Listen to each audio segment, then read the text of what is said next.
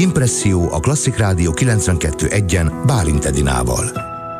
A vonalban Halmai Róbert, az Óbudai Esernyős ügyvezetője. Szervusz, szeretettel köszöntelek!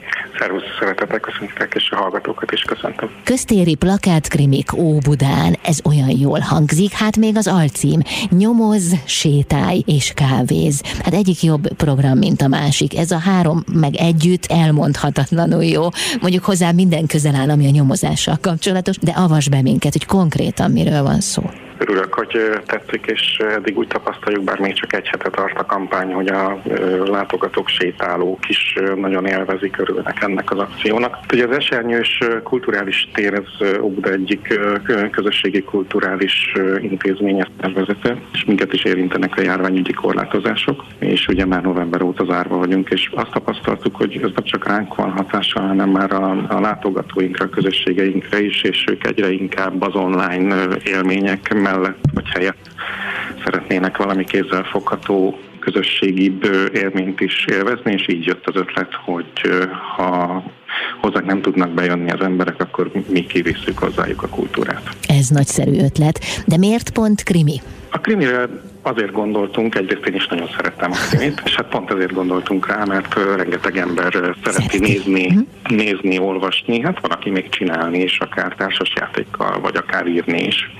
Ez egy népszerű műfaj, úgyhogy az Óbudai Anzix folyórattal közösen jutottunk erre gondolatra, hogy legyen krimi, és felkértük az Anzix egyik szerzőjét, Péntek Orsolyát, aki egy kortárs író, festő amúgy, hogy írjon erre a célra egy folytatásos krimit. És mi a közönség feladata ezzel a krimivel? A közönség feladata tulajdonképpen nem más, mint hogy sétáljon, olvasson, élvezze a játékot és gondolkodjon, hiszen kell gondolkodni is, bár a legutolsó plakáton eh, nyilván megfejtjük a eh, feladványt, hogy miről is van szó. Gyakorlatilag Óbuda eh, közterületein helyeztünk ki tíz plakáttartó vitrínben egy folytatásos novellát külön részekből, és ezt a tíz állomást végigjárva fejtetik meg az olvasók a feladványt, mondjuk így, amellett, hogy egy jót sétálnak is, és kultúrával is találkoznak.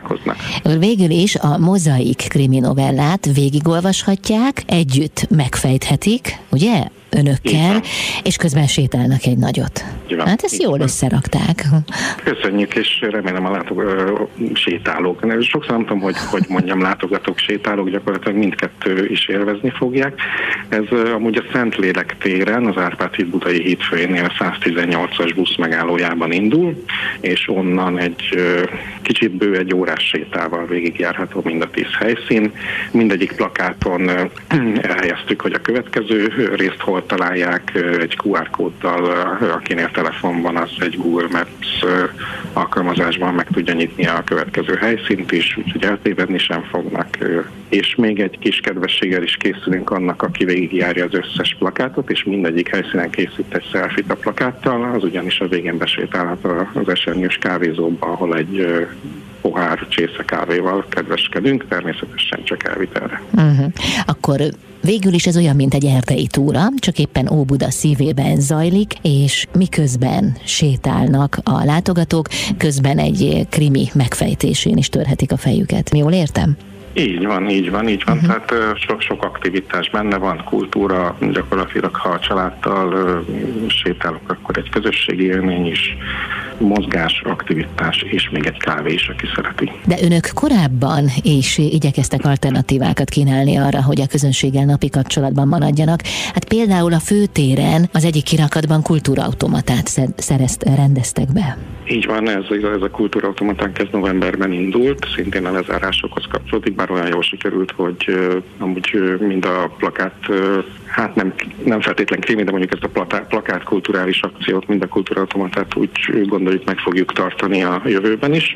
A kultúrautomata az arról szól, hogy van egy hatalmas kirakatunk, egy üvegfelületünk, és oda kortás fotóművészek, képzőművészek, amúgy egy fogyatékkal élő művészek alkotásait is kihelyeztük.